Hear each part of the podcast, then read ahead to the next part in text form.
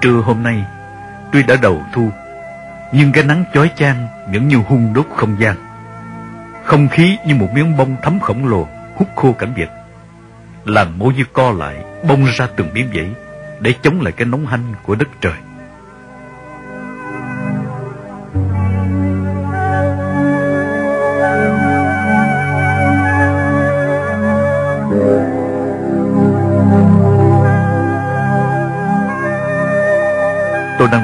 Chiêu vướng vất những suy tư về vụ án của anh Căn.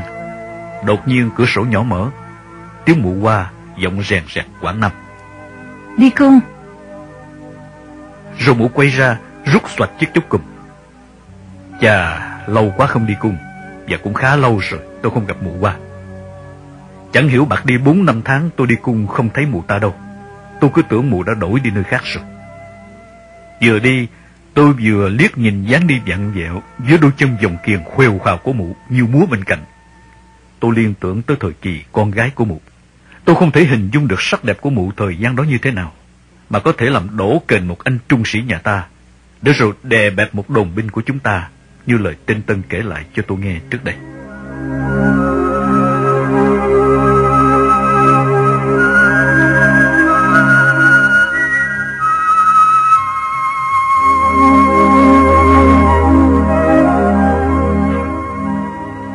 Tôi chậm chạp lầm lũi đi theo mụ. Quen như mọi khi tôi rẽ về phía trái, là chỗ dãy phòng tôi đi cung. Nhưng mụ là ra hiệu bằng ngón tay hướng ra phía cổng quả lò. Tôi thấy hơi lạ. Hơn hai năm trời chưa bao giờ tôi lại đi ra phía cổng quả lò để đi cung. Vì vậy tôi phải chuẩn bị ngay tư tưởng để phòng hờ, đối ứng với những việc bất ngờ.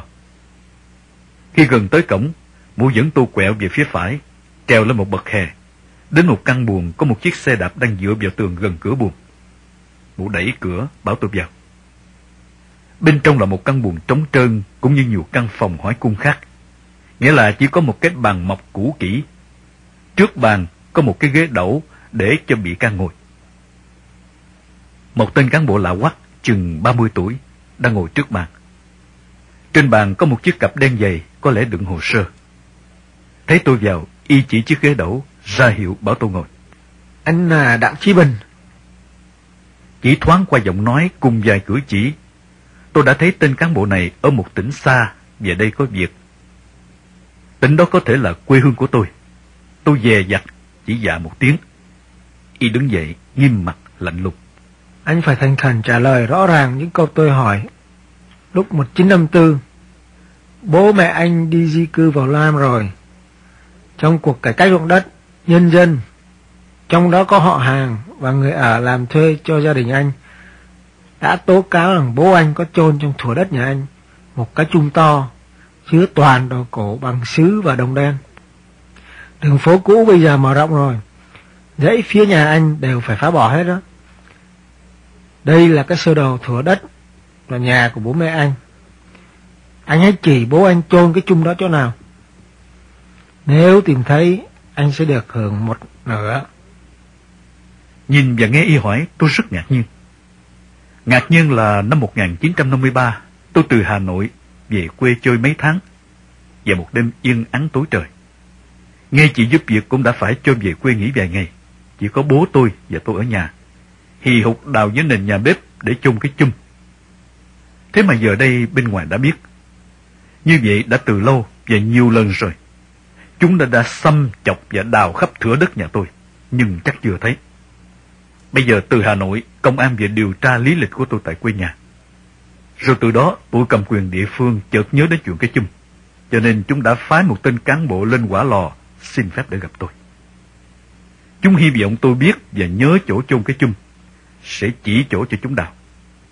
Điều thứ hai làm cho tôi ngạc nhiên là không biết chúng đánh giá sự hiểu biết của tôi như thế nào mà lại hỏi tôi như thế. Tôi nghĩ rằng, ngay một người dân bình thường dưới chế độ xã hội chủ nghĩa của miền Bắc từ năm 1954 tới bây giờ, ai cũng hiểu những loại của đó không những không được dùng, mà đôi khi còn bị liên lụy để vào nằm ấp nữa. Huống chi, tôi là một người tù, lại là một người tù chánh trị chống đảng nặng nhất. Vậy, một tin tình báo ra ngoài Bắc, cho dù bẹt cùng đi nữa, cũng phải được học và nghiên cứu về xã hội miền Bắc, nơi sắp sửa xâm nhập để hoạt động. Rồi nó ra ngoài miền Bắc hàng tháng trời đi lại tứ tung. Thế mà nó lại không biết một điều đơn giản như vậy hay sao? Để đến nỗi mắc mưu mua chuột ấy của Cộng sản. Chỉ có quả chăng là anh ấy đã điên mới bị mắc cái bẫy ấu trĩ này. Nghĩ như vậy tôi ngẩng mặt lên nhìn y, thái độ và vẻ mặt của tôi càng tỏ vẻ ngạc nhiên, nhưng là sự ngạc nhiên khác. Thưa ông, khi rời nhà quê tôi mới có 12 tuổi. Hơn nữa, chưa bao giờ tôi nghe thấy bố mẹ của tôi nói về cái chung chung đó cả. Cả ngay sau này ở miền Nam cũng vậy. Như thế, có thể đây là một chuyện nhầm lẫn hay chăng? Không biết dáng vẻ của tôi trả lời như thế nào. Mặt nó nghệch ra như ngỗng ỉa. Dường như tiếc là bao hy vọng của bọn cầm quyền địa phương cũng như của y lên đến đây đều không được việc gì. Dường như ngẩn ngơ bần thần không biết sau đây có cách nào để tìm được cái chung. Tâm lý người đời là vậy. Con cá sảy là con cá to. Cái chưa biết và không thể tìm thấy thì cho là quý lắm. Nhìn cái gò má bên trái của y giật giật và bàn tay của y cứ xoa đi xoa lại trên mặt bàn. Tôi chợt lóe lên một ý nghĩ. Tên này thật là cả đẩn. Hay là ta lợi dụng thời cơ chớp nhoáng, chuông. Thời cơ bất ngờ đưa đến. Thời cơ thường dễ đi, khó đến. Thời cơ đến không biết chớp lấy, đôi khi còn mang quả nữa đó chứ. Hơn nữa, canh bạc cuộc đời tôi ra ngoài bắt đánh với chúng. Tôi đã thua rồi cơ mà. Bây giờ, được đánh một lần nữa, biết đâu tôi lại chẳng gỡ được. Và lại dù thua, tôi có mất thêm gì nữa đâu. Bởi có còn gì nữa đâu mà mất. Tóm lại, hành sự đi. Chỉ có được, chứ không mất mát gì đâu. Suy tới nghĩ lui xong, tôi tính toán thật nhanh, nhìn tổng quát mọi điều kiện, rồi hình thành ngay một kế hoạch. Bây giờ, đã gần 3 giờ chiều rồi. Còn hai tiếng nữa mới tới giờ tan tầm. Tôi liếc nhìn cửa buồn đóng, nhớ chiếc xe đạp giữa tường ở phía bên ngoài. Tên cán bộ đang cúi nhìn cái bản sơ đồ của thửa đất và mấy ngôi nhà của tôi. Y chỉ cao bằng tôi, có mập hơn một chút, nhưng nhìn bắp thịt tay tỏ ra là Y không tập tành gì cả. Hơn hai năm nay, từ khi bắt đầu đi cung, đã thấy ra một điều gần như là quy luật. Nghĩa là sau khi chấp pháp hỏi, tra xong, dẫn bị can xuống phòng trực giao cho cán bộ trại. Chứ chưa thấy cán bộ ở trại lên phòng cung đón bị can đem về bao giờ. Cá biệt, cán bộ trại mới đưa bị can đến phòng chấp pháp. Thông thường chấp pháp phải đợi chờ ở phòng trực. Khi cán bộ trại vào các buồng, lấy tù ra đến phòng trực. Bây giờ chấp pháp mới ký vào một cuốn sổ để nhận người. Khi đem trả cũng ký trả.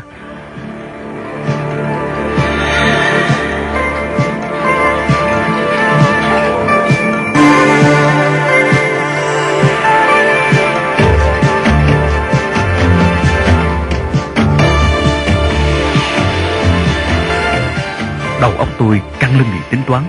Cuối cùng, tôi quyết định phải tiến hành. Có nguy hiểm nhưng phải liều. Không liều, nhiều khi không có cái gì cả. Tôi cũng hơi ngập ngừng băn khoăn một chút khi nghĩ tới sợi chìm mật vẫn giấu trong cái vỏ ba lô gối đầu để ở buồng xà lim. Thôi, dù sau này có kẻ nào nhìn thấy sợi ni lông cũng không thể nào cho đó là chìm mật. Hơn nữa, nó ở trong đường chỉ của mép túi. Có khi cái ba lô dùng đến rách nát bỏ đi cũng không ai trông thấy. Thời gian cấp bách quá rồi, không thể chần chờ được nữa. Cứ dùng dằn thì không làm nên việc gì cả.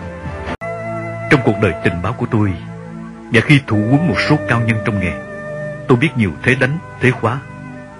Nhưng tụ chung có mấy thế thật hữu hiệu. Tùy theo người đánh, muốn đối tượng chết hay ngất đi ngay không một tiếng kêu. Tất nhiên, cũng phải ở những cánh tay chân cứng cáp và yếu tố bất ngờ.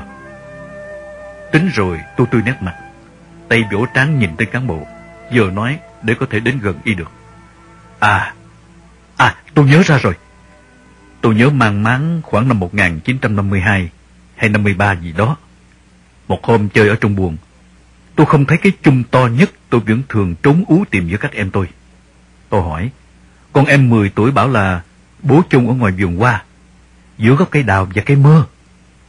Mắt y sáng lên, y cúi gầm xuống tờ giấy ở trên bàn, hấp tấp. Đâu, đâu? Cây đào và cây mơ nhà anh ở đâu?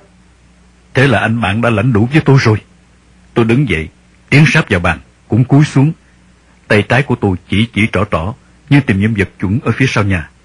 Y đang ngồi, tay cầm một cái bút chì cũng rê rê theo ngón tay tôi. Trong khi đó, Tôi chậm chạp xê dịch người, lửa đúng khoảng cách, để ra đòn có trọng lượng cao nhất.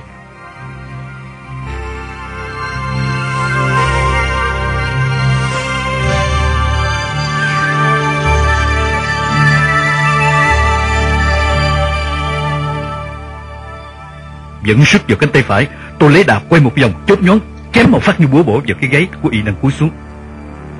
Tôi vừa sử dụng cùng một miếng đòn của võ sĩ Samsari, vô địch quyền tự do của Campuchia, đã hạ võ sĩ Hà Châu, vô địch Hồng Kông, và hạ võ sĩ Vĩnh Tiên, vô địch quyền Anh Đông Dương ở trận võ đại quốc tế những năm trước, được tổ chức trong sở thú Sài Gòn. Tôi đã tính rồi, bây giờ vì đói khổ lâu ngày, sức giảm đã nhiều. Vậy cú đòn đầu này chỉ có thể làm y choáng váng.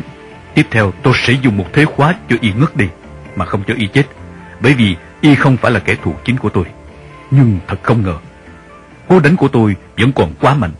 Y chỉ kêu được một tiếng hực nhỏ rồi gục ngay xuống bàn, tay chân sụi ra, ngất đi ngay. Tôi chạy lẹ ra chốt cửa lại.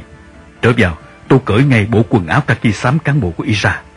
Cởi quần áo của tôi đắp cho y, để mặt y nằm nghiêng dưới chân bàn. Tôi móc với y, thấy có hơn 10 đồng và nhiều giấy tờ. Tôi xem một cái thẻ có ghi tên Đỗ Đình Hà. Trong cặp có nhiều giấy tờ, tôi không có thì giờ xem. Cứ việc cấp lấy cái đã. Tên Hạ này không có đồng hồ.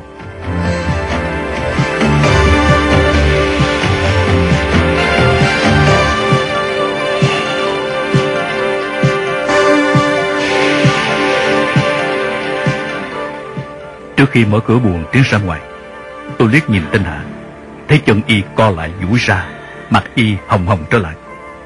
Phải cho y ngủ thêm một lúc nữa đã. Tôi nghĩ thế, rồi tiến lại sau lưng y, dùng một thế khóa dạng cổ không cho y thở. Chừng 5 phút, cả người y lẫn tay chân giật dúm lại. Một mùi thối quảng xông lên. Tôi liếc nhìn xuống phía dưới, y bỉnh ra một bãi. Nếu cứ giữ thế khóa này 15-20 phút, chắc chắn y sẽ xuống lòng đất hầu hạ trên đầu bóng râu sồn ở hồng trường mặt tư khoa. Nhưng tôi chỉ giữ yên khoảng 6-7 phút rồi buông ra. Bây giờ, coi như đã trèo lên lưng cọp rồi. Đằng nào cũng thế, không tiến tới không xong. Tôi vuốt lại đầu tóc, quần áo, đi cả đôi dép sâu của y, tôi đường hoàng mở cửa tiến ra ngoài.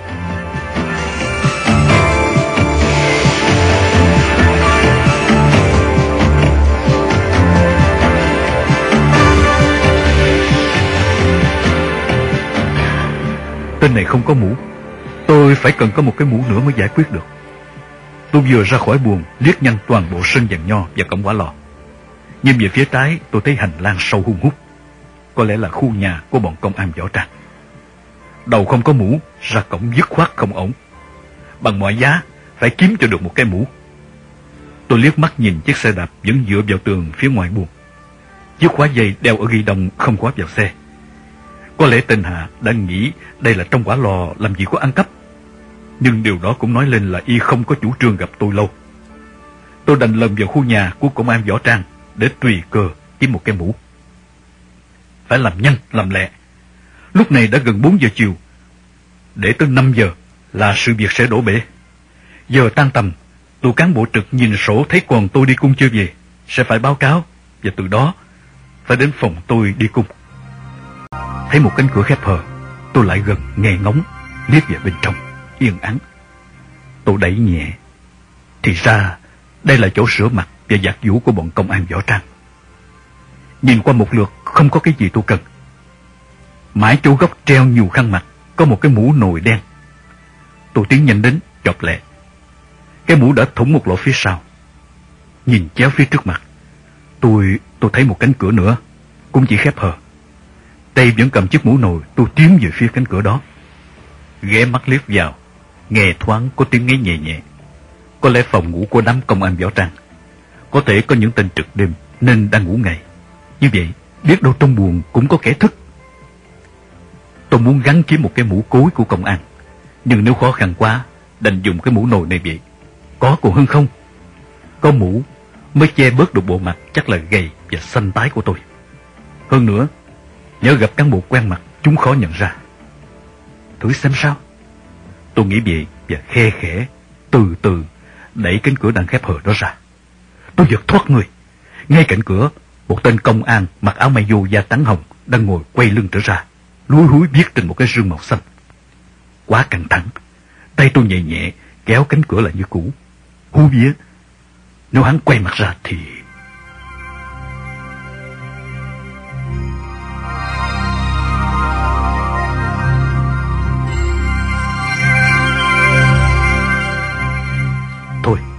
không thể kiếm mũ được rồi. Thời gian trôi qua cấp bách lắm rồi. Tôi không được phép chần chờ nữa. Lui qua phòng rửa mặt, tôi trở ra. Lúc này, tôi đành đổ cái mũ nồi lên đầu. Về tới phòng cung, cửa vẫn đóng như trước. Tôi đẩy nhẹ, vào lấy cái cặp khi nãy tôi để gậy vào chân tường bên trong buồng. Tên hạ vẫn nằm một đống, căn buồn, nồng nặc mùi phân. Ra khỏi phòng, tôi khép cửa lại. Giờ đặt tay vào chiếc xe đạp, định buộc cái cặp vào yên là hành lý phía sau xe. Mắt tôi chợt thoáng thấy tình thế mũi cà chua, đang từ dưới biển qua tiến về hướng tôi. Tôi vội vàng như người đi, như đang tập trung trí óc vào việc buộc cái cặp. Một luồng lạnh chạy từ dưới lưng lên gáy tôi. Qua kẻ nách, tôi thấy đầu dép sâu và hai ống quần màu vàng đang chậm chạp tiến sát lại gần. Tôi thoáng lên một quyết định trong óc. Được, hôm nay, có gì tôi sẽ cùng chết với tên mũi cà chua này. Tôi vẫn bầm gan kiếm ruột vì trận đòn phú đầu của nó ở quả lò hơn hai năm về trước đối với tôi. Đôi dép sâu và hai ống quần kaki màu vàng đã đến gần hơn. Còn cách sau lưng tôi khoảng chừng bảy tám mươi phần thì ngưng lại, nhưng ngập ngừng, do dự một lúc. Chân trái tôi đã hơi trùng xuống, và bàn tay phải nắm chặt lại, sẵn sàng.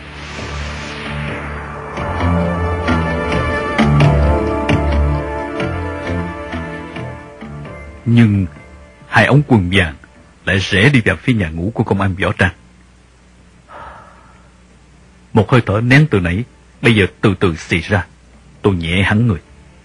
Muốn hay không muốn, lúc này tôi phải tiến ra cổng rồi.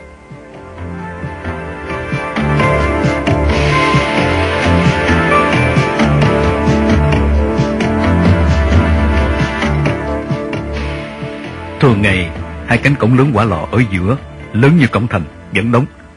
Chỉ trừ khi nào có xe ô tô ra vào đặc biệt mới mở. Cũng như bình thường, tổ cán bộ làm việc ra vào sẽ đi hai ngách cổng nhỏ ở hai bên cửa chánh. Mỗi bên đều có một bàn xét giấy tờ và một công an võ trang bồng súng gác phía ngoài. Chiếc cổng này là một lối đi rộng chừng một mét rưỡi, dài chừng tám mét bằng bề ngang của chiếc cổng. Bên trên cổng là căn lầu nhiều buồng xây kiên cố để bọn giám thị và cán bộ ở. Do lối đi hẹp như vậy, nếu có hai chiếc xe đạp cùng ra vào một lúc, một chiếc phải ngừng lại, nép sát phía tường, nhường cho chiếc kia đi, rồi chiếc này mới đi được.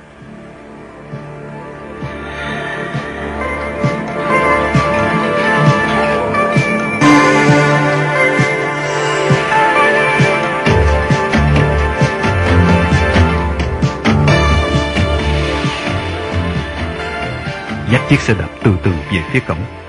Tôi hữu băn khoăn là khi đi qua bàn giấy, có phải cán bộ nào cũng phải trình giấy tờ hay chỉ là người lạ? Vì vậy tôi dừng lại, giờ cúi xuống sờ sờ mó mó lại má thắng của bánh trước. Trong lúc tiến chậm về phía cổng, chờ mấy tên cán bộ đi ra vào để quan sát. Thật ra, đứng ở đây rất nguy hiểm. Lỡ bất ngờ có tên cán bộ quen mặt ra vào thì chỉ có nước động thổ. Nhưng khốn nổi, tôi lại chưa biết gì về cách ra vào trình giấy tờ. Thật may, nếu không dừng lại để theo dõi, chắc chết. Một số cán bộ đi xa tất nhiên là lạ, đều ghép vào bàn giấy để lấy tấm thẻ. Chắc lúc vào đã phải gửi. Bây giờ, tôi lại lo lắng điều khác. Nếu tên cán bộ ngồi ở bàn giấy quen tên Đỗ Đình Hạ này, việc sẽ đổ bể ngay. Nhưng dù nguy hiểm đến đâu, đã ngồi trên lưng ông ba mươi rồi, tôi không còn cách lựa chọn nào khác. Tôi đường hoàng dắt xe tiến tới chỗ bàn giấy. Tên cán bộ ngồi ở bàn giấy chừng 28-30 tuổi, trông hơi quen quen mặt. Hình như tôi đã có lần thoáng thấy y những khi trên đường đi cung thì phải. Nhưng lúc này tôi không thể nhớ ra được.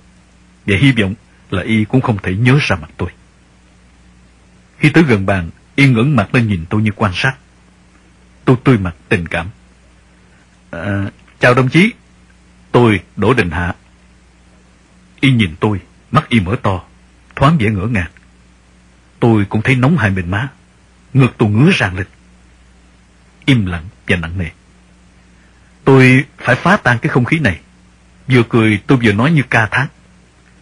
À, tôi tưởng chỉ có một giờ, thế mà kéo dài gần ba tiếng. Giữa lúc đó, có hai tên cán bộ dắt xe đạp từ ngoài cổng đi vào, phải dừng lại một bên để chờ vì mướn xe tôi. Tên cán bộ ngồi bàn giấy đưa tay lên cái khay xếp nhiều tấm thẻ, lật vài tấm, rồi cầm một cái lên, mở ra coi. Trước khi đưa cho tôi, y cùng nhìn tôi như ngập ngừng định hỏi gì đó, nhưng lại thôi. Tôi cầm tấm thẻ, cười với y, rồi dắt xe ra tránh lối cho hai chiếc xe đạp kia vào. Trời đã đầu thu, mà trán tôi cũng rúng mồ hôi. Đây là cửa ải sanh tử. Nếu tôi qua được ra khỏi cổng quả lò, coi như thoát 8-90%.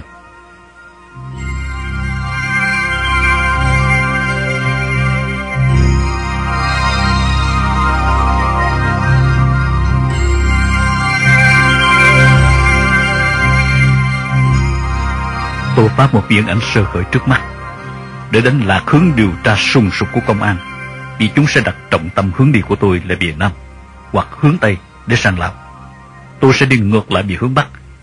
Sau đó tìm cách bán chiếc xe đạp, nằm đi một thời gian, rồi tìm thời cơ ăn cắp một số giấy tờ khác, tùy theo điều kiện mới tìm về hướng Nam. Trước cổng quả lò, tôi đã thấy con phố hẹp và vắng. Liếc nhìn tên công an võ trang đang đứng gác tôi thấy nét mặt y trẻ măng, chừng 20 tuổi. Từ phía sau tôi thấy đầu tóc của y cắt ngắn ngủn và nhọn quắt lên như trái bưởi biên hòa. Khẩu CKC đeo ở vai y chút mũi xuống. Chiếc bán súng lắc lư theo nhịp điệu đầu bàn chân y đang đập đập xuống nền hè. Mắt y hình như đang lơ đãng nhìn mấy cây sấu bên kia phố.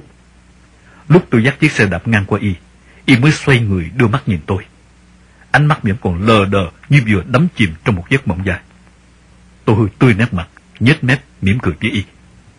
Môi y cũng cong lên, ngọ ngoại một cách ngờ nghịch, thụ động để đáp lại nụ cười của tôi. Bất chợt, bánh sau chiếc xe đạp chồm nảy lên một cái từ trên hè xuống dưới đường, chiếc dây xích tuột ra. Đúng lúc đó, từ phía bên kia đường, tên Lê Phó Giám thị và tên Điền qua nhà tiếp tế đang ngồi trên hai chiếc xe đạp rẽ sang cổng quả lò. Không kịp tránh nữa rồi. Cả hai tên đang cười đùa gì đó, Bỗng im bặt. Tôi xoay nhanh mặt về phía tên công an võ trang đang gác, Cũng còn kịp thấy hai cặp mắt cú vợ của chúng mở to ra nhìn tôi. Căng thẳng và hồi hộp. Nếu tôi cú xuống lắp xích xe, Chắc chắn chúng sẽ đến hỏi Để xem kỹ mặt tôi. Nếu cứ để tụ xích dắt xe đi ra cổng, Thì chúng có thể càng nghi ngờ hơn đuổi theo hỏi Thần kinh tôi như tê dại đi mấy giây đồng hồ, Đành quyết định dắt chiếc xe đạp tuột xích đi.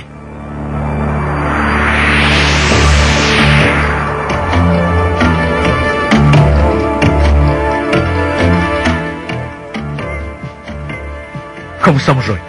Một tiếng gọi rỗng đanh lên của tên Lê Như ra lệnh. Đồng chí kia đứng lại. Đất trời ơi Người hại con rồi. Hành động của tôi không còn theo sự chỉ huy của cái đầu nữa. Phản xạ như một cái máy Tôi hất chiếc xe đạp ra giữa đường. Ba chân bốn cẳng Tôi mở tối đa tốc lực chạy theo con đường phố Quả Lò Ra phía phố hàng bông rụng Bên tai vẫn còn nghe tiếng gào ré của tên Lê. Từ chốt Mau đọc đi. Tiếp theo Ba phát súng rít vang lên trong buổi chiều thu phố vắng tiếng quỳnh ngực và tiếng hò hét ầm ầm phía sau tôi. Tôi chạy ra gần tới đầu đường. Lúc đó, tự dưng mắt tôi qua lên. Có lẽ vì đói lâu ngày, không đủ sức. Thấy phản ứng của cơ thể mình như vậy, thần kinh tôi càng căng thẳng cùng độ. Tôi tự hiểu, hỏng rồi, tan tành rồi. Tôi đã cố gắng và nỗ lực hết sức mình. Nhưng trời không giúp tôi. Vậy tôi xin lấy cái chết để trang trải hết món nợ quê hương. Ngay lúc ấy, từ một trời gác ở phía góc quả lò, phía trước mặt, nhiều phát súng nổ xuống mặt đường chặn lối tôi. Tiếng đạn đi véo véo như xé không khí có những viên đạn cày xuống đường, vé tia lửa ra. Tôi vẫn lao đi, thực sự, lúc này, chính tôi muốn tìm những viên đạn đó. Giữa lúc đó, hai tên cảnh sát có lẽ đang đứng gác ở ngã tư đầu phố, chạy rượt tới trận đầu tôi. Một số xe cộ ngoài phố xá ngừng lại, vừa xe đạp vừa ô tô, nên súng không bắn nữa. Nhưng tôi đã lọt vào dưới dòng người, với nhiều màu áo vàng, nhiều súng dài, súng ngắn. Với một lúc, tôi ngã đổ kềnh ra đường vì kiệt sức, và vì một cú đá vào cẳng chân từ phía sau. Thế là xong đời tôi cũng đành tàn lụi theo việc nước.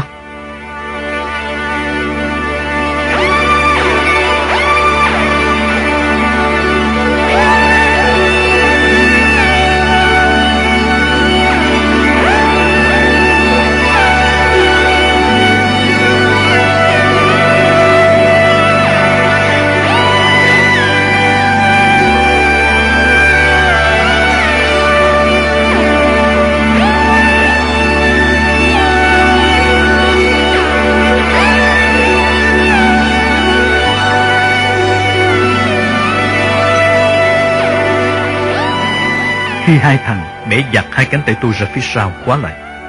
Hai cái tác chắc nịch như vồ nện vào mặt tôi. Hai tay tôi o o ù ù, chẳng còn nghe tiếng chúng chửi bới sĩ giả gì tôi cả.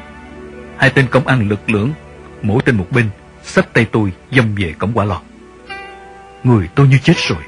Chung quanh chỉ còn có cảm giác thấy loáng thoáng lố nhố đầy người trên đường phố quả lò. Phải rồi, bây giờ cũng là lúc tan tầm nên cán bộ trong quả lò kéo ra. Sau này tôi hiểu, chính nhờ lúc đó là giờ tan tầm nên tôi gặp may.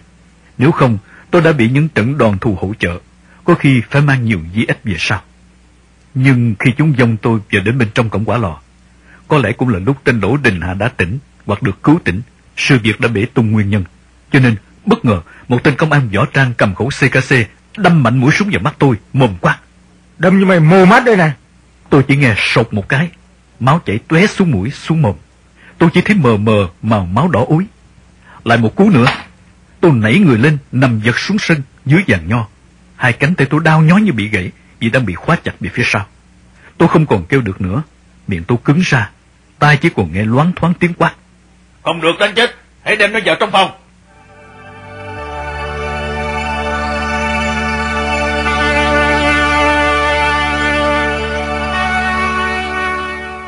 Mắt tôi bỗng tối sầm lại.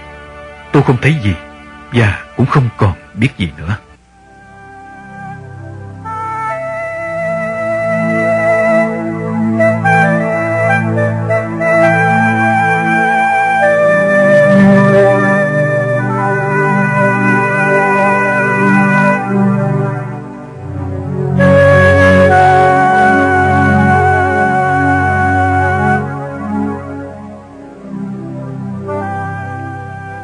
Thấy như có ai đang kéo đầu, kéo từng sợi tóc của tôi. Tôi mở mắt ra. Lạnh rung, quần áo trên người tôi ướt đẫm những nước. Lờ mờ trước mặt, một ông già quần áo pyjama màu xanh nhạt, đeo kính trắng, đang ra hiệu tay cho một tên công an còn trẻ. Tay đang cầm một cái thùng tôn đầy nước. Tôi cố định thần nhìn kỹ. À, tên võ, chánh giám thị quả lò. Lại còn có tên Thành và tên Đức chấp pháp nữa vẫn đầy người chung quanh tôi ồn ào quyên náo. Một tên công an võ trang tay vẫn lâm lâm khẩu súng dài, đòi đập vào đầu tôi nữa. Giọng miền Nam của tên võ rít lên, nghe như tiếng kèn đồng thổi nốt cao. Tôi cấm đồng chí không được đánh nó nữa, để chúng tôi giải quyết. Trong khi đó, tên Thành chấp pháp đang đẩy tên công an võ trang này ra ngoài. Tên công an võ trang đó còn cố ngoái lại nhìn tôi bằng đôi mắt nảy lửa. Tôi chợt thấy y giống hệt tên Đỗ Đình Hạ nhưng trẻ hơn nhiều. Nhất là cái mũi khoằm khoằm và cái môi trên viều ra nhọn nhọn như mỏm con chuột nhắt, giống Đỗ Đình Hạ như đúc. Không biết tên này có liên hệ gì với tên Hạ không, mà hung hãn thế. Thì ra, lúc nãy, nó đã bất ngờ đâm tôi một súng. Chủ ý của nó là định chọc mù mắt tôi. Nhưng chẳng hiểu vì tôi nhúc nhích cái đầu hay vì ý đâm không trúng đích. Mũi súng lại đâm vào giữa hai mắt của tôi, trên sống mũi máu chảy rất nhiều. Và tôi bị ngất đi cũng vì vết thương này. Còn mũi súng thứ hai, y đã đâm trúng vào mồm tôi, làm gãy ba cái răng cửa hàm dưới. Một chiếc răng rơi ngay ra mồm, tôi phì ra đất, còn hai chiếc cụp hẳn vào bên trong, nhưng vẫn còn dính chưa rơi ra. Tôi cố gắng dùng lưỡi đẩy hai cái răng lên, nhưng buốt không chịu được. Mồm tôi phì ra đầy máu. Cái mù dưới của tôi rất toát, bây giờ sung diều lên tôi không nói được nữa. Hai cánh tay của tôi bị khóa giặt ra sau lưng, đau buốt, không biết có gãy hay không. Lúc tôi bị đâm mũi súng vào mồm, ngã xuống. Lúc này tôi đã thấy cả tên Trì và tên Lê, hai phó giám thị, và rất nhiều tên cán bộ quả lò đến nhìn tôi một cái rồi bỏ đi. Chúng cũng chẳng tỏ thái độ căm thù hay là thương hại. Nét mặt của chúng nói chung nhìn tôi rất lạnh lùng như một câu chuyện của cuộc đời. Không có gì liên quan đến nồi cơm của chúng. Đột nhiên, giọng tên võ lại nổi lên. Đồng chí Trì, ra lệnh đưa nó vào buồng lập biên bản. Nhớ không ai được đánh nó nữa. Gọi đồng chí Huệ, xem chữa vết thương của nó, rồi cho vào cách xô đợi lệnh. Nói rồi y quầy quả đi vào phía trong. Hai tên công an kéo tôi về phía phải, nơi có những dãy phòng hỏi cung tôi mọi khi. Vào trong phòng, chúng đặt tôi ngồi dựa vào tường, rồi cởi khóa tay. Hai tay của tôi như sụi ra. Cánh tay phải của tôi không gãy, nhưng có lẽ bị sai khớp xương, xương to lên rất buốt. Ngoài hai mũi súng, cơ thể của tôi cũng bị chúng nó đánh nhiều đòn, ngực và bụng tôi đau ê ẩm ở bên trong. tôi thấy rất khó thở. Trong khi chúng quý quấy ghi biên bản, tên Huệ, y tá mang cây thuốc vào. Y để tôi nằm ngửa xuống nền nhà, lấy bông rửa vết thương ở trên chỗ sống mũi giữa hai con mắt của tôi. Xong, y mở một chai nước gì màu xanh xanh, nói nhỏ nhẹ. Anh hãy nhắm mắt lại. Tôi nhắm mắt lại, rồi cảm thấy một dòng nước chảy re re vào ốc, mũi cây xe. Tôi thấy mơ hồ, rồi mê man đi.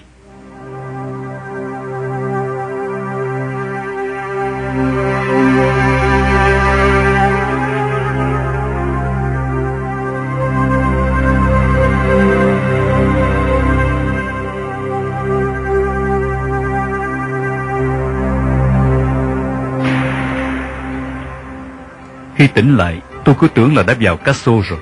Nhưng không phải. Tôi đang nằm trên một chiếc giường con. Và tôi hiểu là chúng đã đưa tôi vào bệnh xá. Bất giác tôi đưa tay sờ lên mặt. Băng vải quấn kín cả một bên mắt của tôi. Trong mồm, lưỡi tôi đẩy đưa bây giờ thấy trống trải. Một lỗ hổng lớn. Như vậy, y tá đã nhổ hai cái răng ghẻ gập vào của tôi lúc nào tôi cũng không hay. Mồm tôi cũng bị băng kín, chỉ còn hai lỗ mũi vướng vít những giải băng nên thở kêu cứ phì phì. Người tôi đau ê ẩm, bốn bề im ắng, có lẽ là đêm đã khuya. Tôi thấy bụng kêu ọ ọ cồn cào. Tôi chợt nghĩ, bây giờ mồm miệng băng kín như thế này ăn làm sao đây? Cánh tay phải của tôi cắn bút vô cùng. Tôi dùng tay trái sờ chỗ khuỷu tay phải, sưng to, căng cứng, có quấn băng bằng giải màng, mùi dầu nóng hăng lên. Tôi đau đến nỗi không thể trở mình nổi nữa. Mệt quá, tôi lại liệm đi.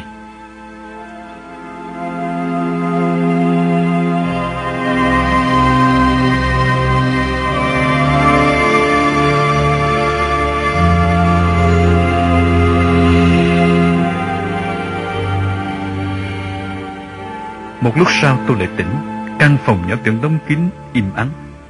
Thỉnh thoảng có một vài tiếng khúng khắn ho phía bên ngoài. Đầu óc tôi vẫn bơ nghĩ lại những sự việc vừa qua. Nếu tôi ra cổng chậm 5 phút, hoặc không vì chiếc mũ, tôi ra cổng sớm 5 phút, tôi đã không gặp tên Lê và tên Điền. Lại là những chữ nếu quái ác của cuộc đời.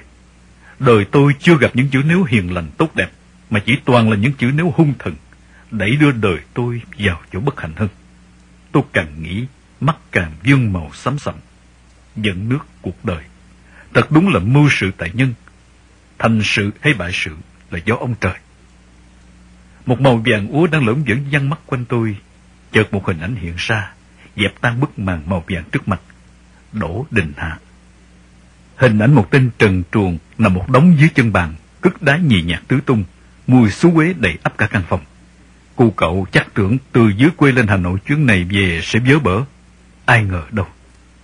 Tôi dám nghĩ rằng tên Hạ sẽ nhớ suốt đời y. Cho tới già, y vẫn còn căm giận tên chó chết là tôi. Tôi cũng không ngờ hiệu quả của đòn chém ghế địch thủ của mình lại mạnh như vậy. Đó là gân cốt của tôi từ lâu nay đã không được tập luyện, lại bị đói triền miên rã rời. Nếu bình thường, trọng lượng đòn còn ác độc hơn nữa với sức bật và đà của một vòng xoay. Không phải đơn giản mà võ sĩ Hà Châu đã đổ cả cây thịt xuống đài. Trong làm võ thuật Đông Dương, võ sĩ Vĩnh Tiên đã được đề cao là một quái kiệt về chịu đòn, mặt và hai cánh tay sần sùi sau bao chục năm tập luyện bao cát. Vậy mà còn không chịu nổi cú đòn đó, huống chi người bình thường. Điều quan trọng là biết tính toán làm sao để cho cũng là một cái búa tạ quay xuống một cái đe. Trọng lượng phải nằm ở đâu để cho quay búa mất ít sức mà sức búa nện xuống là chắc đanh, gọn và nặng tối đa. Chúng nó đánh tôi thế này, tôi đâu có quyền trách chúng. Nếu không vì cần khai thác tôi, chúng đã đánh chết rồi. Thằng nhóc con công an võ trang hung hăng đánh và đâm tôi, có khi nếu không phải là em ruột của tên Hạ, cũng là con chú, con bác, chứ không chơi đâu. Chúng nó giống nhau lắm. Thôi, các bạn hãy thông cảm cho, vì đời nó như thế. Trên cõi đời này còn có nhiều chuyện quái quăm lắm. Tôi chợt nhớ đến một ý tưởng đã đọc được trong một tác phẩm nào đó. Những người chẳng hề quen biết nhau, nỗ lực xông vào bắn giết nhau, để cho những người quen biết nhau, nói chuyện với nhau trong những bàn tiệc hoặc những buổi liên quan. Tôi mệt và đau quá, lại thiếp dần đi.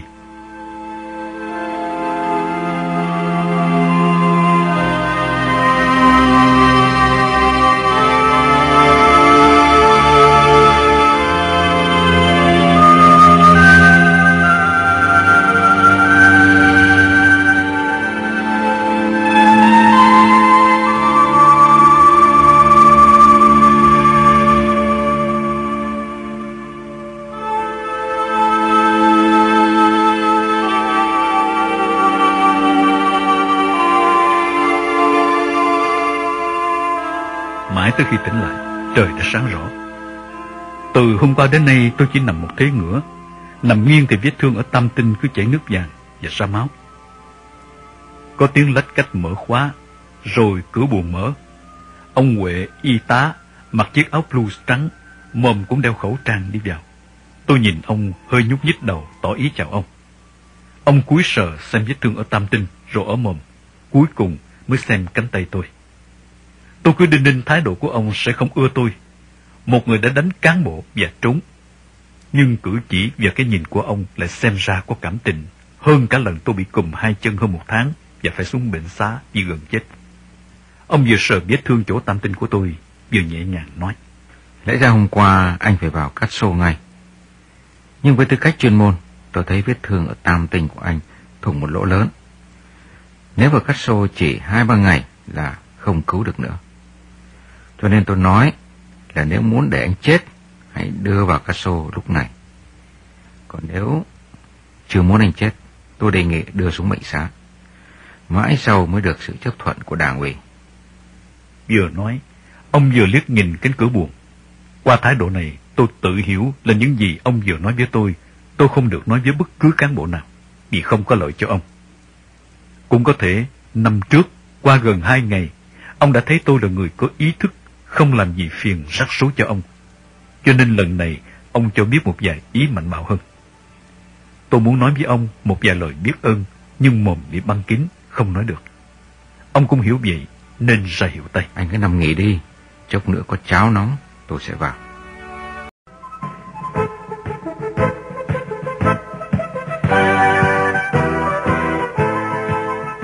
Sau đây kính mời quý thính giả theo dõi tiếp thiên hồi ký thép đen của Đặng Chí Bình dưới tiêu đề Dược Ngục.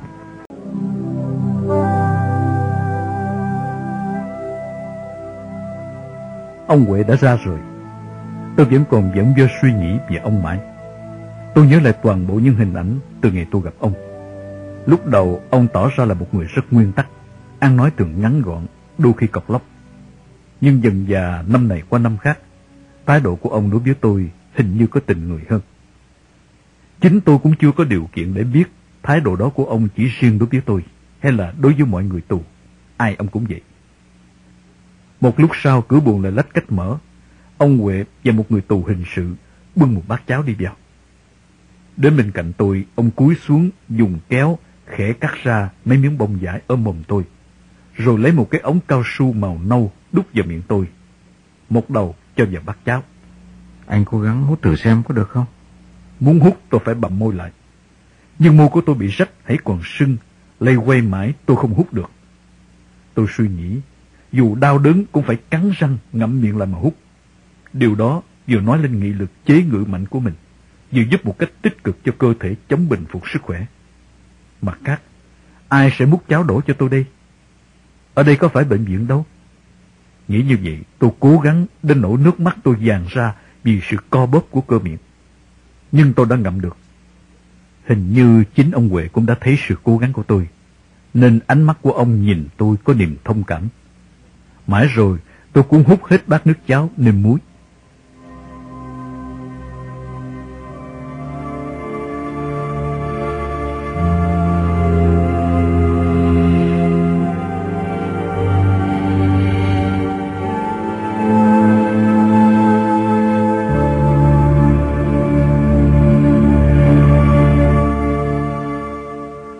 Sau nữa, tôi đã thều thào nói được.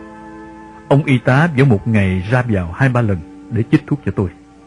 Được ba ngày, ông tháo băng mồm cho tôi, bôi thuốc đỏ và rắc thuốc trụ sinh vào chỗ mu rách. Cho mãi tới hôm đó, tôi mới sực nhớ bộ quần áo tôi lột của tên Hạ đã bị cởi ra từ bao giờ. Tôi nhớ hôm tôi bị đánh, máu chảy đầy quần áo. Vậy mà chúng cũng lột lại. Thay vào đó, tôi được mặc một bộ đồ trại sòng sọc mới với bốn năm dấu đóng những chữ TGHN mà tôi cứ nghĩ đùa là thế giới hữu nghị, thực ra là trại giam Hà Nội.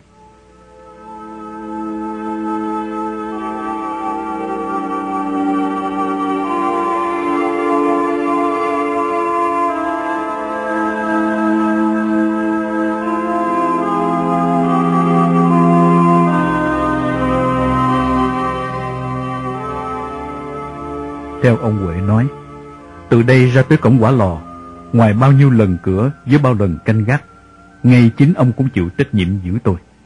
Nếu tôi trốn, ông cũng phải chịu trách nhiệm. Tôi cười thầm. Hiện giờ ngay cả việc ngồi dậy tôi còn thấy khó khăn, nói gì tới trốn. Dù vậy, cảnh giác cao độ luôn luôn là một nguyên tắc của Cộng sản. Cho nên ra vào cửa buồn tôi, ông vẫn phải khóa. Trưa nay vết thương ở tam tinh bỗng nhức quá, đau đến độ mồ hôi của tôi chảy ra đầm đìa. Cuối cùng tôi liệm đi.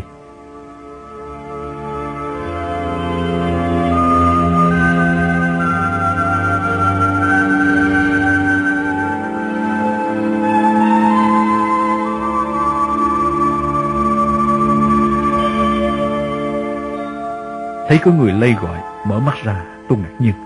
Tinh thành, chấp pháp. Thấy tôi tỉnh dậy, y mỉm cười. Anh thấy trong người đã đỡ chưa? Tôi nhìn y hơi ngượng. Tôi luôn nói thích xã hội chủ nghĩa. Vậy mà tôi lại đánh cán bộ rồi trốn. Tôi thều thào cảm ơn sự quan tâm của y. Sau khi tôi trốn rồi bị bể, tôi nghĩ rằng từ nay bọn cán bộ chấp pháp sẽ ghét thù tôi lắm. Nhưng điều làm cho tôi ngạc nhiên là tôi không thấy tinh thành có thái độ gì khác trước đây. Từ ánh mắt cho đến cử chỉ, vẫn như những tháng trước tôi gặp y. Y mở một cuốn sổ tay lớn, cầm bút và nhìn tôi. Nguyên nhân nào đã đưa đến để anh trốn tù?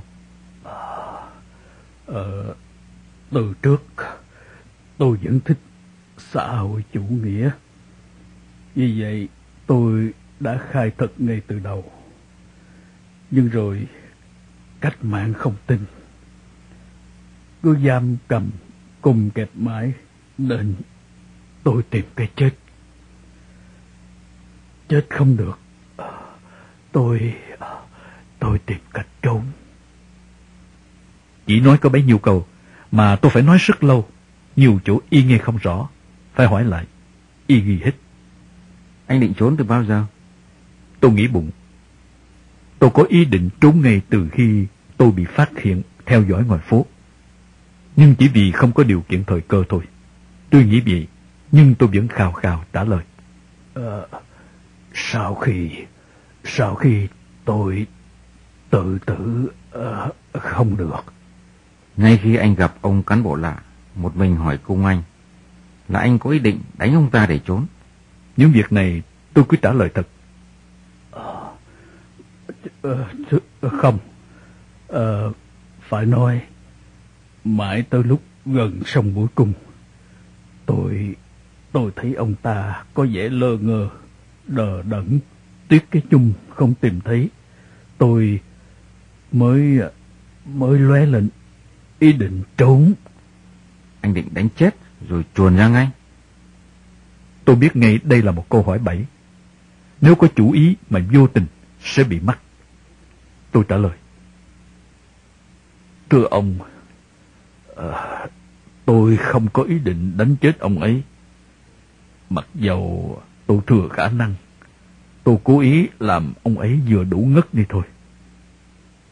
Tinh Thành tiếp tục hỏi chi tiết nhiều vấn đề. Nào là, anh trốn ra đi về đâu? Sẽ làm sao để che mắt công an? Chủ trương trốn về Nam theo đường nào? Hay ra giao thiệp liên lạc với cơ sở nào? Vân vân. Gần hai tiếng đồng hồ, y vừa hỏi vừa ghi.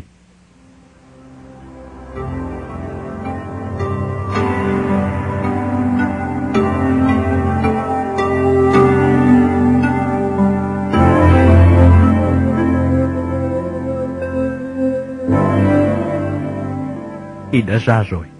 Hồn tôi còn chơi vơi khắc khoải. Dĩ nhiên tôi hiểu là gieo gió gặt bão. Vừa qua tôi đã gieo cái nhân, bây giờ phải chuẩn bị tinh thần để lãnh cái quả. Hãy gồng mình lên chịu đựng. Có thế lý trí mới còn sáng suốt. Buồn rầu kêu vang đều không phải là một người tỉnh táo, có lý trí mạnh. Tôi cũng hiểu là những ngày tới sẽ chồng chất cam go. Vậy sẽ đừng lạ lùng ngạc nhiên, để rồi oán hận đất trời lung tung. Tôi tự nhẩm nhắc lại ý tưởng sau khi tự tử không chết hơn bốn tháng trước đây. Trên đường đi, nhiều cây đắng âm thầm. Hãy nhận lấy để dồn vào sâu kín.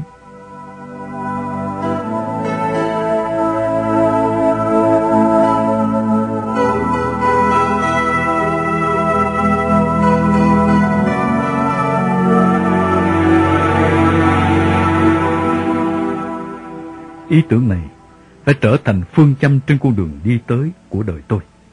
Thật vậy, nếu không tránh được những điều đau khổ, tai ương, không gì bằng hiên ngang ngưỡng mặt giơ tay đón nhận. Những khó khăn trong cuộc đời ai chẳng từng gặp. Điều khác biệt là thái độ của người gặp khó khăn. Nếu gặp khó khăn mà lại chùng bước, nản lòng, bi quan, yếm thế, đôi khi chính những khó khăn đó sẽ đè mình gục xuống, không thể trỗi dậy được nữa. Nhưng nếu thấy khó khăn chỉ là điều tất yếu của cuộc đời phải có, thì hãy tỉnh táo xông vào giải quyết. Tin chắc rằng khó khăn sẽ nhẹ bớt, đôi khi không nói là hết khó khăn. Nhưng lại phải hiểu rằng hãy yên trí đi, lại sẽ sắp sửa có những khó khăn khác đang đi tới, vì đó là lẽ sống ở đời.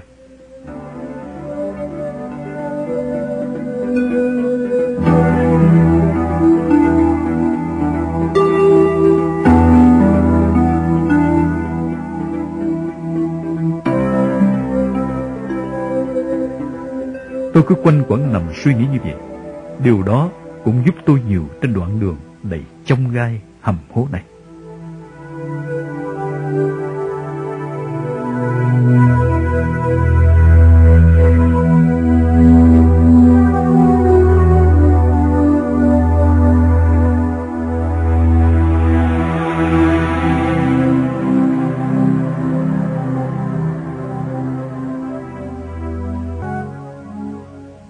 Bệnh xá được 6 ngày. Mồm tôi đã đỡ, chỉ mất ba chiếc răng. Cánh tay phải được ông Huệ lấy lại khớp xương, bây giờ đã giảm sưng, cử động nhẹ được. Trong ngực bị mấy cú đồ ngầm, bây giờ cũng đã đỡ, sau mấy ngày khạc ra một đống máu. Riêng vết thương ở chỗ tâm tinh, vẫn còn thấy đau nhất nhiều. Vì không có gương, tôi chỉ lấy tay sờ, thấy vết thương hơi lệch về phía mắt trái. Chính ông Huệ một lần đã nói nhỏ với tôi. Anh hãy còn may mắn. Nếu mũi súng chỉ lệch đi chừng một phân về phía trái, bảo đảm bây giờ anh trở thành độc nhẫn nhân rồi. Tôi chỉ hỏi, liệu vết sẹo có to lắm không? Ông nói, thủ thuật khâu của tôi cũng có hạng lắm đấy. Tôi lại cố gắng làm cho anh, cho nên sẹo không có to lắm đâu. Hỏi giờ nói chuyện với ông như vậy thôi, chứ sẹo to hay nhỏ, bây giờ còn giá trị gì nữa đâu mà quan tâm.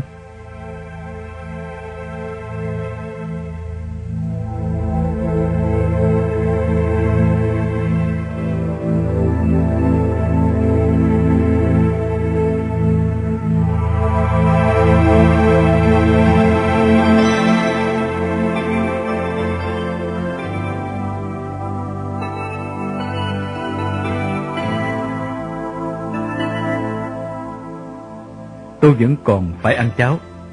Vậy mà buổi chiều, tên bằng đã vào nói là có lệnh của ban giám thị đưa tôi vào Castro. Tôi cũng hiểu là phen này chưa chắc đã sống được. Tôi chợt nhớ đến ở xà đêm một còn một số đồ lặt vặt nhưng rất có giá trị đối với tôi. Bộ đồ chống mũi, cái điếu bằng zin, cái vỏ ba lô trong có chị mực và chiếc kim khâu. Chỉ của con dao làm mất trong bộ quần áo để lại đắp cho tên hạ. Vì vậy, tôi phều phào nói với tên bằng xin lại mấy thứ đó. Y trừng mắt nhìn tôi, rồi buông thõng một câu. Anh đã định trốn đi, thì còn cần gì những thứ đó? Nghe giọng Y nói và cách Y nhìn tôi, tôi hiểu là Y không căm ghét gì tôi lắm. Vì thế tôi năn nỉ. Thưa, ông giúp tôi. Ai cũng vậy, đã trốn còn tiếc gì. Nhưng bây giờ, bây giờ tôi không trốn được. Cả tên bằng và ông Huệ cùng cười, không ai nói gì. Khi tôi ra khỏi buồng, rồi ra tới cổng bệnh xá, ông Huệ còn ra theo đưa cho tôi một gói bột trụ sinh. Anh nhớ hàng ngày rắc vào chỗ tam tinh, đừng để nó làm mù. Nếu là mù ở đấy, đôi khi có nhiều biến chứng nguy hiểm. Tôi vừa tập đến đi theo tên bằng, vừa nghĩ ngợi mông lung. Tình cảm của ông Huệ y tá, tôi chấp nhận. Còn của chấp pháp, tuyệt đối không. Ông Huệ chỉ là y tá. Suốt những ngày ở bệnh xá, chẳng bao giờ ông ta hỏi tôi bất cứ một khía cạnh nào của việc tôi làm.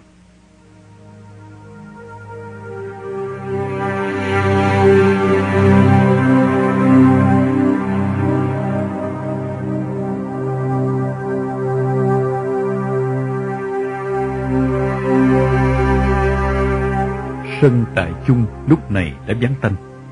Nhưng tất cả những nhà chung quanh sân trại, nhà nào cũng có tiếng rầm rì, ồn ào như tiếng thác đổ trong rừng sâu. Mãi xa tít phía đằng kia là bức tường và chiếc cổng xanh xanh của xà liêm một. Không khí chiều đầu thu vẫn còn hanh khô. Những chiếc lá bàn đã đổ màu úa dần. Đây đó đã dăm mười chiếc lá rời cành như báo hiệu mùa thu tới. Và đây tôi cũng sắp tới Castro.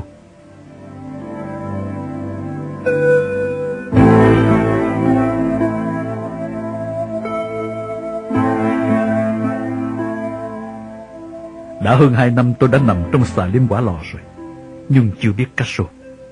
Một lần tôi nghe tên Tân nói, Castro là chỗ kỷ luật những tù nhân án tử hình, trung thân.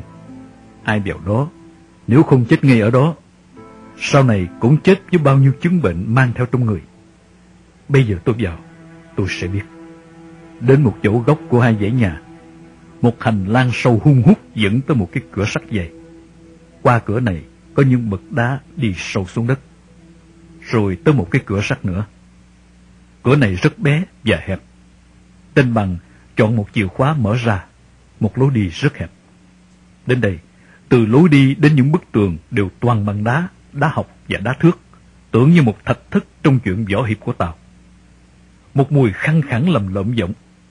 Tinh bằng khạc rồi nhổ đánh bẹp một bãi nước bọt vào một góc tường.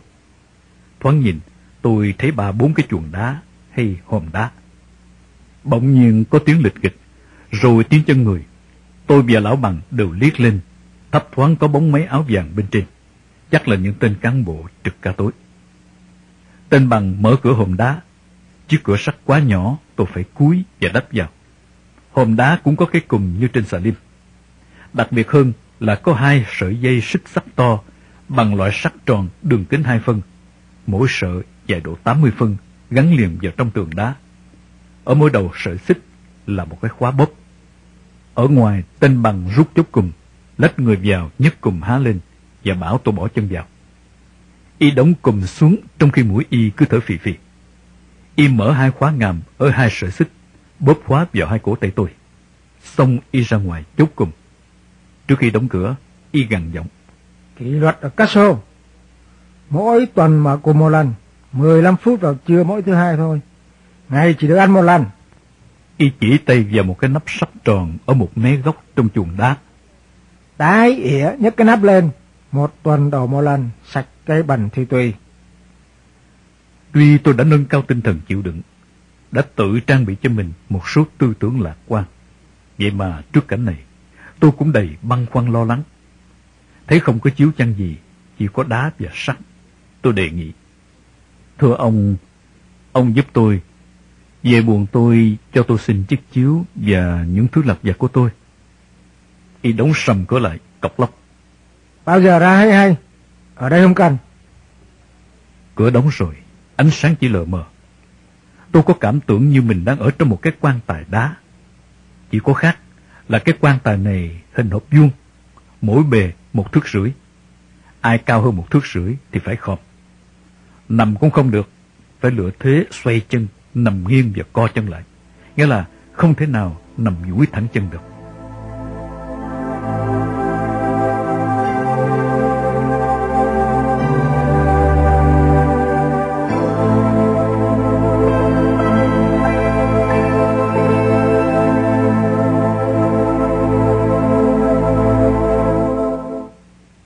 Ông bà ta nói thật đúng. Ở gần nhà xí mãi không còn thấy thối. Đúng vậy. Khi mới vào đây, tôi ngửi ngay thấy cái mùi lợm giọng buồn nôn. Vừa khăng khẳng nồng nồng, lại vừa ngai ngái như mùi thịt chết để lâu ngày. Vậy mà mới qua ba bốn tiếng đồng hồ sau, tôi đã không còn ngửi thấy mùi đó nữa. Tuy thỉnh thoảng cũng thấy khó chịu, nhưng không đến nỗi buồn nôn. Tôi hiểu đây là giai đoạn cam go nhất của đời mình. Nếu không nỗ lực để sống, tôi sẽ tàn lụi từ đây. Cảnh thế này, chỉ cần 10 ngày là rất nhiều loại bệnh kéo ra. Tê sụi, lao phổi, điên rồ vì thần kinh, ghẻ lỡ, kiệt sức, vân vân mà chết. Một điều khó khăn nhất cho tôi bây giờ là không khí. Từ trước sở dĩ tôi chưa bị bệnh tật là nhờ tập luyện, mà không khí trong lành là chính. Đã đói cơm, đói gạo, nhưng còn có không khí bù lại. Ở đây chúng không ngăn không khí, nhưng không khí lại bị ô nhiễm. mùi xú quế lại còn nguy hiểm hơn, cho nên càng căng lồng ngực hít không khí này vào, càng chống giả từ cõi đời. Đó là điểm đã mấy ngày tôi suy nghĩ nát đầu mà chưa tìm ra một lối giải quyết.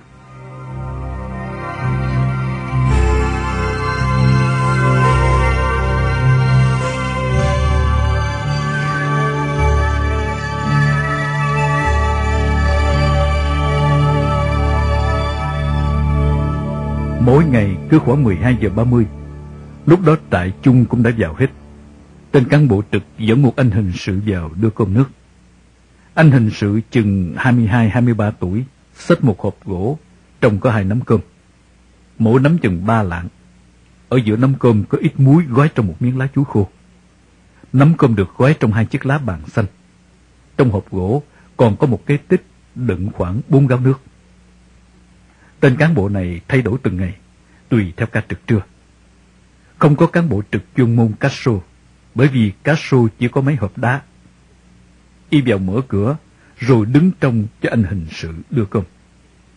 Hiện nay, ở mãi trong cùng cá sô còn có một người nữa.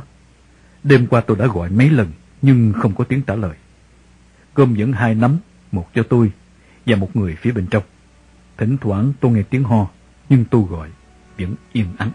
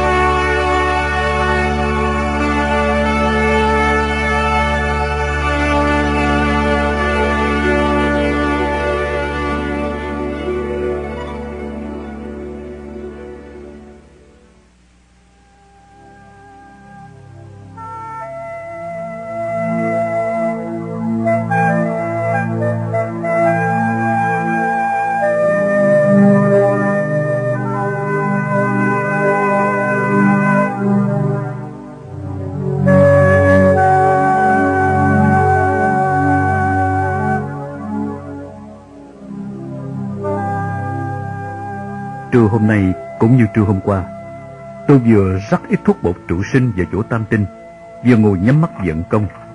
Chợt có tiếng lẻn xẻn của chìa khóa và tiếng mở cửa. Tiếng bước chân sột soạt nghe rõ dần, rồi tiếng loạt xoạch mở khóa. Tấm cửa sắt con được kéo lên. Một bàn tay đen đen đầy cáo ghét đẩy nắm cơm vào. Tiếng loãng xoảng xô động cửa xích sắt rộ lên khi tôi cầm chiếc gáo dưa ra cho y rót nước vào. Y chỉ ngồi một lúc, mà mũi cứ thỉnh thoảng phải xì xì thở ra vì mùi phân và nước giải lâu ngày ở cái bô nhỏ dưới lỗ sông linh và vì mùi hôi hám của cơ thể tôi không tắm rửa. Những mùi đó cuộn vào nhau đầy ắp dưới nhà hầm. Tôi liếc ra ngoài, chỉ nhìn thấy đôi ống quần vàng đứng ở mãi gần cửa sắp vào cá xô.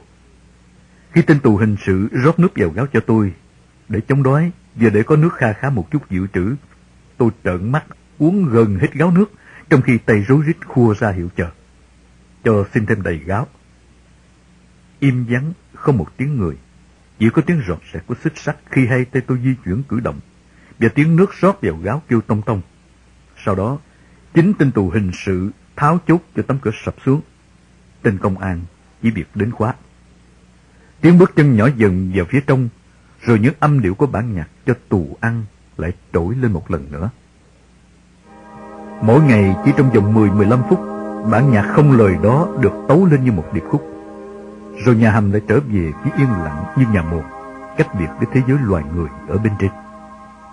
Thỉnh thoảng tiếng rọt rạc khua động cửa xích sắt, tiếng ho khục khạc lẫn với những tiếng rên rỉ ai oán kéo dài lê thê, càng làm rợn người trong đêm trường.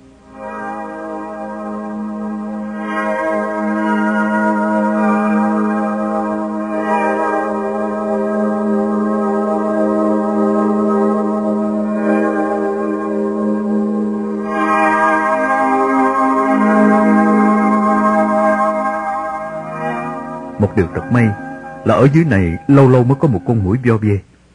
Có lẽ phần vì kín, phần khác, ngay không khí cũng thiếu oxy cho nên các chú mũi chẳng thích hoặc chẳng dám vào. bị cùm ở Casso, đi ỉa, đi đái thật vất vả. Phải xê dịch làm sao cho đúng lỗ. Mà muốn đúng lỗ thì hai tay phải dơ lên phía đầu. Vì hai sợi xích kéo ngược lên ngắn chỉ có hạn, nên cứ phải nằm nghiêng, hai tay dơ lên đầu hàng tiếng, có khi hai tiếng vì phân táo bón. Rã rời, đau đớn nhức mỏi. Đi xong chẳng lẽ không rửa, mà rửa thì cực nhập vô vàng. Xoay được thế chân chung nghiêng cái mông, thì cái tay lại bị dây xích giữ, không giới tới. Vì vậy, nhiều khi nước rửa đổ chan hòa ra chỗ nằm, ngồi, càng hôi thối, tanh tưởi. Dù đã quen mũi, nhưng khi mở nắp lỗ phân, dưới nước giải năm sáu ngày rồi, tôi thấy nhiều lúc như ngạt thở. Những lỗ phân ở nông thôn không hôi mấy, vì trống trải, mùi hôi khuếch tán trong không khí. Ở đây trong hầm kín, mỗi lần mở nắp ra, ôi thôi, phải chi con người không có cái mũi thì tuyệt biết bao. Mùi hôi thối làm nhức đầu, đờ đẫn người, làm mờ cả mắt, tê liệt cả thần kinh. Tôi hiểu, tôi cộng quả lò không phải không biết mùi hôi chết người này. Nhưng chúng đã cố ý coi đó là một trong những phương cách hành tội người tù. Trước đây tôi đọc sách báo cũng như khi tôi đã vào cái nghề hang một lỗ này. Tôi cứ đinh ninh, khi một điệp viên đã bị đối phương bắt thì sẽ bị tra tấn bằng mọi cách để khai thác rồi bắn bỏ. Cho nên lúc tôi bị bắt, phần thì trước mắt chúng cũng thấy tôi không hoặc chưa hoạt động gì. Như vậy, dứt khoát chúng không thể bắn tôi. Còn về vấn đề tra tấn, đối với một người nếu can trường dũng lược cũng chỉ như trận đòn hỗ trợ. Bởi vì nếu làm quá đã ngất rồi, mà ngất thì còn biết đau đớn là gì. Như vậy, chừng dăm mươi trận rồi cũng phải kết cung. Nhưng với Cộng sản, phương pháp của chúng hoàn toàn mới lạ. Cũng chính vì trước đây chúng đã bị tra tấn dưới thời thực dân Pháp cũng như Sài Gòn ngày nay.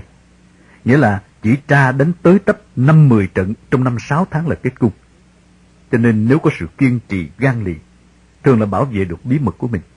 Ở đây, chúng dùng thời gian và sự cùng khổ, cay đắng, đói khát để khai thác.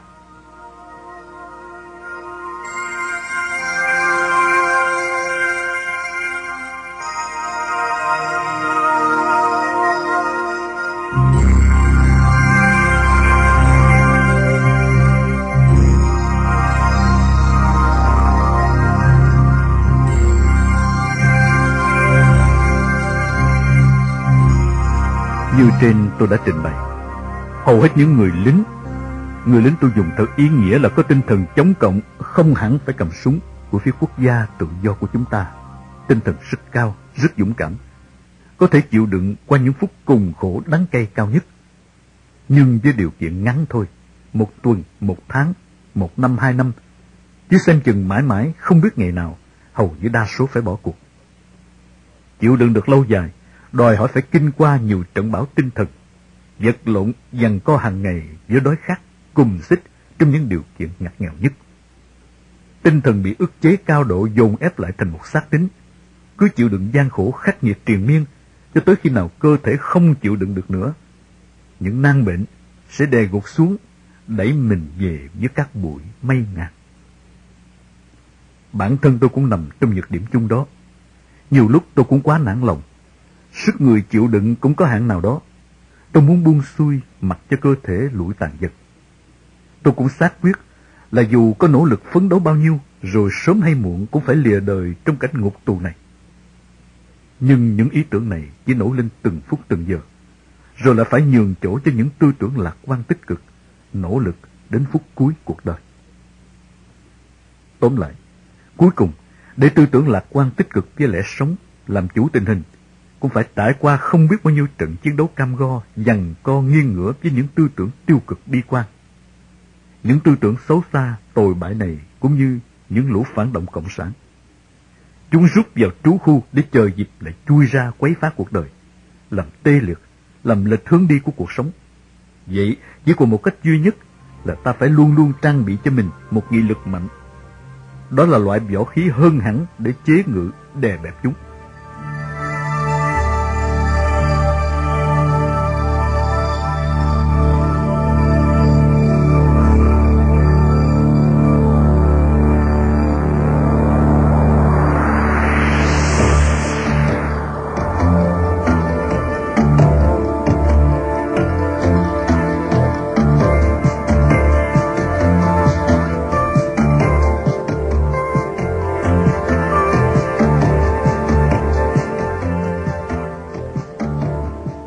Hôm nay là ngày thứ hai.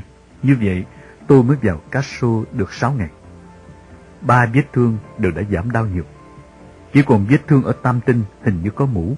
Vì gói thuốc bột trụ sinh ông y tá cho tôi bôi về sẵn hàng ngày cũng đã hết. Vết rách ở môi dưới đã ngứa, ăn da non. Cánh tay phải do tôi tích cực tập luyện, vết thương trật khớp xương nay đã hết sưng tím. Ngược lại, hai cái chân, mặc dầu ngày nào tôi cũng cố xoay sở, tập dịch lên lùi xuống nhiều lần, nhưng bây giờ cứ cắn nhức trong xương. Dưới gan hai bàn chân cứ xăm ran như nhiều con kiến cắn.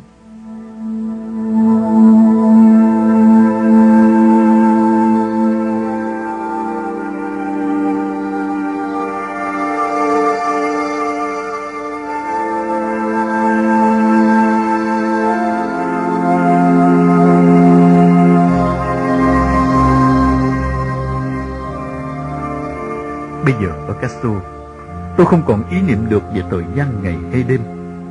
Trừ chừng 15-20 phút ăn cơm. Thường cứ nằm độ 2 tiếng, lại ngồi chừng 2 tiếng. Nằm nhiều, đau lưng, đau người. Lại ngồi, ngồi nhiều, đau đít lại phải nằm.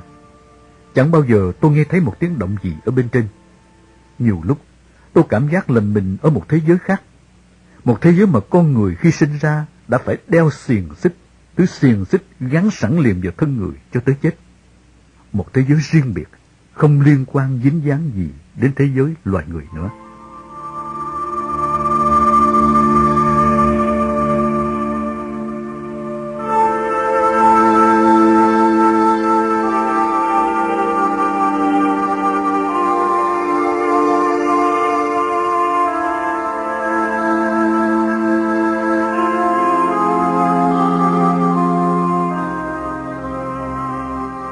Nhất là về đêm. Tôi chỉ theo sự suy luận và tính toán của mình để biết là đêm. Nhiều lúc thấy quá hoang vắng, không có một sinh vật nào khác nữa cùng với mình. Tôi lại gào lên, gọi người phía bên trong. Tôi thèm, tôi háo hức được nghe tiếng một đồng loại. Nhưng dù tôi gào, kêu như năn nỉ người bạn đồng cảnh lên tiếng cho đỡ cô lưu tịch mịch trong nhà hầm. Vẫn không có một tiếng trả lời. Có lúc tôi nghĩ hay là người đó bị điếc hoặc câm nhưng rõ ràng, nhiều lần tôi nghe tiếng rầm rầm rì rì như tiếng đọc kinh cầu nguyện, sám hối. So với bên tôi, thì bên đó rất ít khi nghe tiếng rung ren của xích sắt. Có lẽ người đó rất ít cử động. Trong khi tôi dù kiệt sức rã rời vì đói, vẫn phải nỗ lực cố gắng tập cử động tay chân.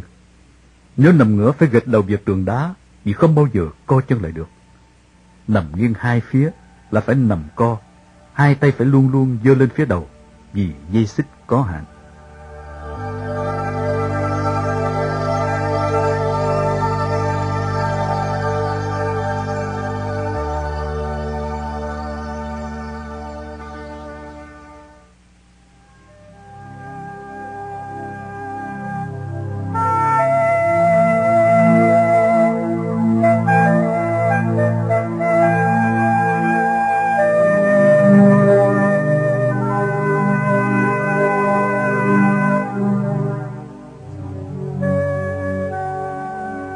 Đang nằm đầu óc vẫn dơ nghĩ ngợi với những nỗi niềm trăm hướng.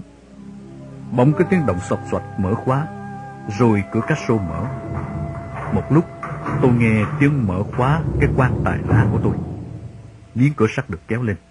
Thì ra tên cán bộ kế và một tên hình sự vẫn đưa cơm. Tên kế là người miền Nam, đeo lon thượng sĩ, khoảng 40-50 tuổi rồi. Y vẫn thường coi buồn số 9 tại chung Hôm nay vào Castro, y phải đeo khẩu trang. Việc mở cùm mở xích cho tù bắt buộc phải do cán bộ mở, nếu không chắc y đã sai anh tù hình sự làm thay. Bởi vì tôi thấy y mở khóa xích cho tôi mà phải nín thở, nhăn mặt, vội vàng làm cho xong.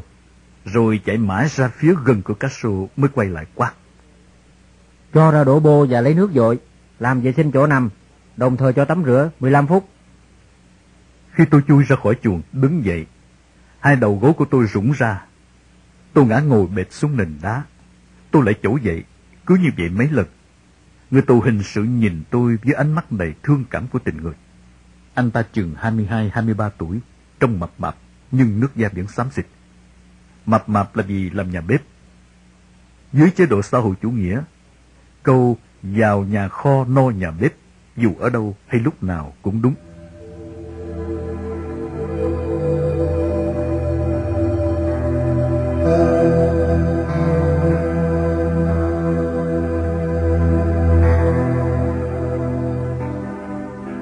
Sau khi cái chân tôi đã tạm nhuần, bây giờ tôi muốn chui vào mở nắp lỗ phân.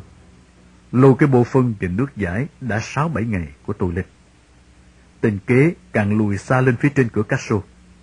Ngược lại anh hình sự lại tìm cớ giờ đặt cái khay gỗ xuống gần chỗ tôi. Tay lúi húi xếp một nắm cơm và một bát rau muống già nấu đen xì. Nhìn bát rau muống tôi thật là mừng. Hàng tuần nay ruột sót như cào. Không có một tí rau nào, chỉ ăn cơm với muối nhưng muối cũng không đủ. Vậy mà mỗi bữa cơm tôi vẫn gắn ăn về ra, thường để dành được 10 hạt muối. Từ đó cho đến bữa cơm kế, 24 tiếng, cứ khoảng 2 tiếng, tôi lại lấy một hạt cho vào mồm. Những lúc đó, hai sự việc mâu thuẫn xảy ra trong nội tại sự việc. Tức là một đằng muốn hạt muối ngấm tỏa ra mùi thơm ngon, đằng khác là muốn hạt muối đừng tăng nhanh quá. Mâu thuẫn này luôn luôn không thể giải quyết được được phía này thì lại mất phía kia. Anh hình sự quả cũng là quái. Đang lúc một tên cán bộ nào đó ở phía trên đi qua, hỏi tên kế cái gì đó. Kế vừa ngẩng lên chỉ trỏ nói chuyện, thì ở dưới này anh hình sự tươi mặt nhìn tôi khẽ nói. Anh có biết là anh em tù ở trên ca ngợi hành động can trường của anh lắm không? Họ còn biết là anh từ miền Nam ra hoạt động ở Hà Nội nữa cơ. Chúng em có người được uh, đi dọn rửa phân buồng ấy, về nói là anh đánh nó phọt cứt ra cơ. Vừa lúc ấy, tên kế hết nói chuyện, và lại cúi đưa mắt nhìn xuống dưới. Tôi không thể nói được lời cảm ơn anh em có nhã ý với mình. Tuy vậy, tự trong lòng, tôi cũng thấy dâng lên nhẹ nhẹ một niềm an ủi, thêm nguồn sống phấn khởi. Nhưng lại cũng xen lẫn một chút bâng khuâng, mang mát buồn. Sự việc thất bại, bây giờ tôi đang sống dở chết dở ở nhà mồ này. Và sau này chắc chắn trong hồ sơ có viết trốn tù đánh cán bộ. Như vậy, chẳng bao giờ tôi được hưởng sự rộng rãi cả. Nếu hôm ấy tôi thành công, chúng chỉ còn biết một tù nhân đã bí mật biến mất trước bao nhiêu hàng rào canh phòng. Nhưng thôi, nghĩ làm gì những chuyện nồi canh đá bể đó, chỉ càng thêm buồn, thêm tiếc.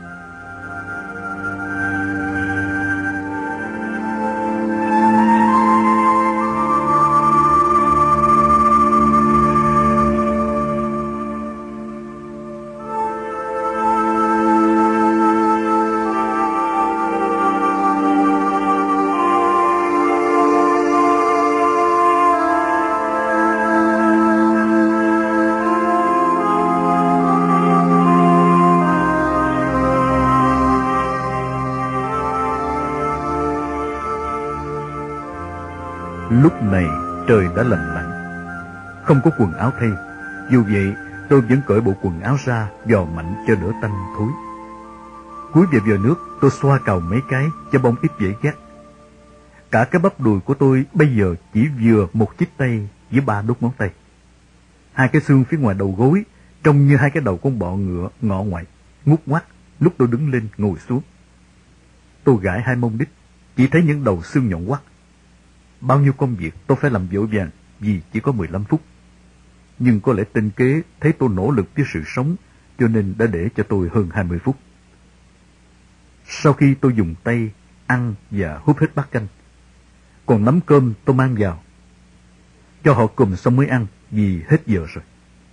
Cùm xích xong và khi cửa buồn sập xuống, những bước chân đi dần vào phía trong. Tôi cũng cố gắng lắng nghe những âm thanh để xem có thể phán đoán chút gì về người phía bên trong được không. Có tiếng mở khóa và kéo cửa lên. Nhưng đợi mãi, không nghe tiếng chân ra ngoài đổ bô và rửa ráy. Im lìm một lúc, tôi nghe tiếng sập và khóa cửa. Rồi những tiếng chân sền sệt nhỏ dần lên phía cửa Castro. Đã quá nhiều lần tôi gọi buồn phía trong rồi, nhưng không hiểu tại sao người trong đó không lên tiếng trả lời. Hôm nay tôi chẳng muốn gọi nữa. Tôi thấy lạnh rung lên. Dù tôi đã cố sức dắt khô quần áo, nhưng tôi vẫn lạnh sung. Thật chẳng có cái dạy nào giống cái dạy nào. Lần sau thà chịu bẩn, chịu cất đái, chứ chả dám giặt nữa. Phải ăn cơm ngay để có thêm chút calori chống lạnh. Tôi run lắm rồi. Trong ánh sáng mờ mờ của căn hầm, khi tôi bẻ nắm cơm ra, mũi tôi thoáng ngửi một mùi đặc biệt, làm nước miếng của tôi rào rào chảy ra đầy mồm. Tôi nhìn ở giữa nắm cơm, một màu nâu nâu, đen đen, trắng trắng. Thì, thì ra một miếng thịt heo vuông, mỗi bề độ ba phân, dày độ năm ly. Ôi chao, sao tôi lại có diễm phúc thần tiên như thế này? Tôi đã biết, ở trong quả lò, thịt là cả một vấn đề. Một năm cũng chỉ ba bốn bữa là cục Mỗi bữa chỉ được hai miếng con con bằng hai đốt ngón tay. Quả lò là trại giam của thủ đô Hà Nội, bộ mặt của cả nước, có nhiều khách quốc tế và các vị lãnh đạo tối cao của xã hội chủ nghĩa tới lui mới được hưởng cái đặc ân đó. Hôm nay là ngày gì đâu mà quả lò có thịt. Vậy, đây chỉ là của cán bộ. Và do tài ba nhập nhằn thế nào đó của anh bếp tù hình sự, được gọi là một chút giúp đỡ cho người họ có thiện cảm. Tôi hơi lặng người đi vì xúc động trước một việc làm cao cả của một người có tâm hồn, lấy nghĩa khí để xử thế, đôi khi tiền không mua được. Thật vậy, nếu vì lý do nào đó bị phát giác, không những mất nồi cơm, nghĩa là mất chân béo bở ở nhà bếp, phải trở về buồn giam để tiếp tục những ngày đó triền miên ở trong tù, mà còn bị ghi trong hồ sơ. Sau này đi trại nào, cũng khó lòng có cơ hội nhận lãnh những chân béo bở nữa. Ngoài ra có khi còn bị kỷ luật, bị cùng ở trại chung. Phải nói, đây là một việc đã làm tôi suốt đời không quên.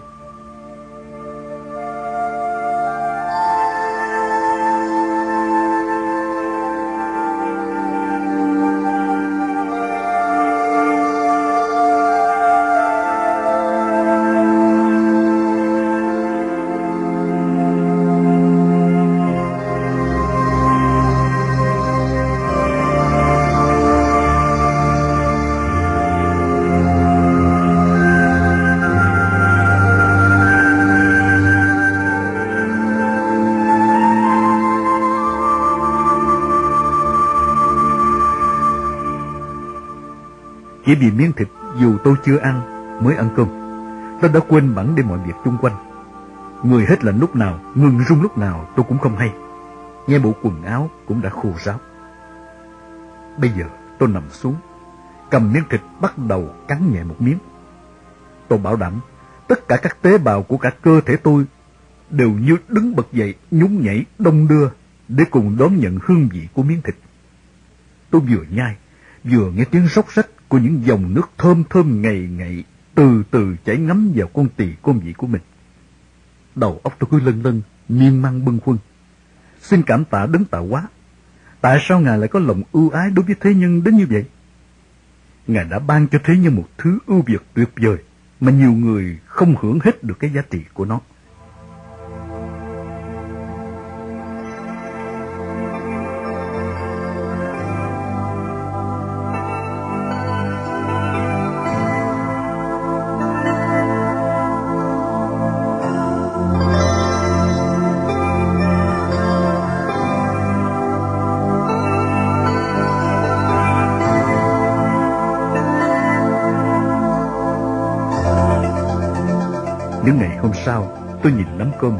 Tuy trong bề ngoài cũng như mọi khi, nhưng khi bẻ ăn thấy rắn chắc khác thường.